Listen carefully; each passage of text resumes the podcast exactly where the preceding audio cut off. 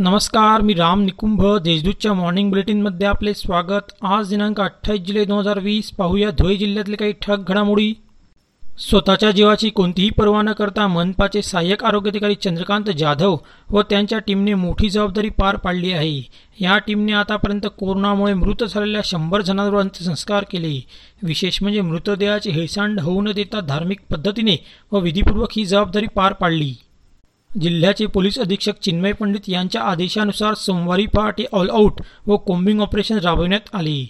या मोहिमेदरम्यान शिरपूर तालुका पोलिसांनी पळासणार येथे नाकाबंदी करून कंटेनरमधून होणारी गोवंशी तस्करी रोखली. कंटेनरमध्ये दोन कप्प्यांमध्ये बांधलेल्या दहा लाखांच्या एक्कावन्न गुरांची सुटका करण्यात आली. त्यापैकी पंधरा गुरे मृतावस्थेत आढळून आली. तसेच आझादनगर हद्दीत पोलिसांनी सराईत तडीपार गुंडांना पकडले. एकाकडून तलवार जप्त करण्यात आली आहे. गेल्या आठवड्यात शहरातील मोहाडी उपनगरातील तरुणाची हत्या करण्यात आली. या गुन्ह्यातील संशयित आरोपीचे जमावाने घर जाळल्याची घटना शनिवारी भर दुपारी घडली. घटनेमुळे कुटुंबीय भयभीत झाले असून या प्रकरणी पोलिसात रात्री उशिरापर्यंत गुन्हा दाखल करण्याचे काम सुरू होते. राज्याचे कृषी व माजी सैनिक कल्याण मंत्री दादा भुसे हे आज दिनांक अठ्ठावीस जुलै रोजी जिल्हा दौऱ्यावर येत आहेत. सकाळी नऊ वाजता साक्री तालुक्यातील विटा येथे त्यांचे आगमन होईल. त्यानंतर ते मका पीक प्रात्यक्षिक पाहणी करतील. साडेनऊ वाजता धुळे तालुक्यातील लोणकिडी येथे मका पिकावरील महिला शेतीशाळेस भेट देतील.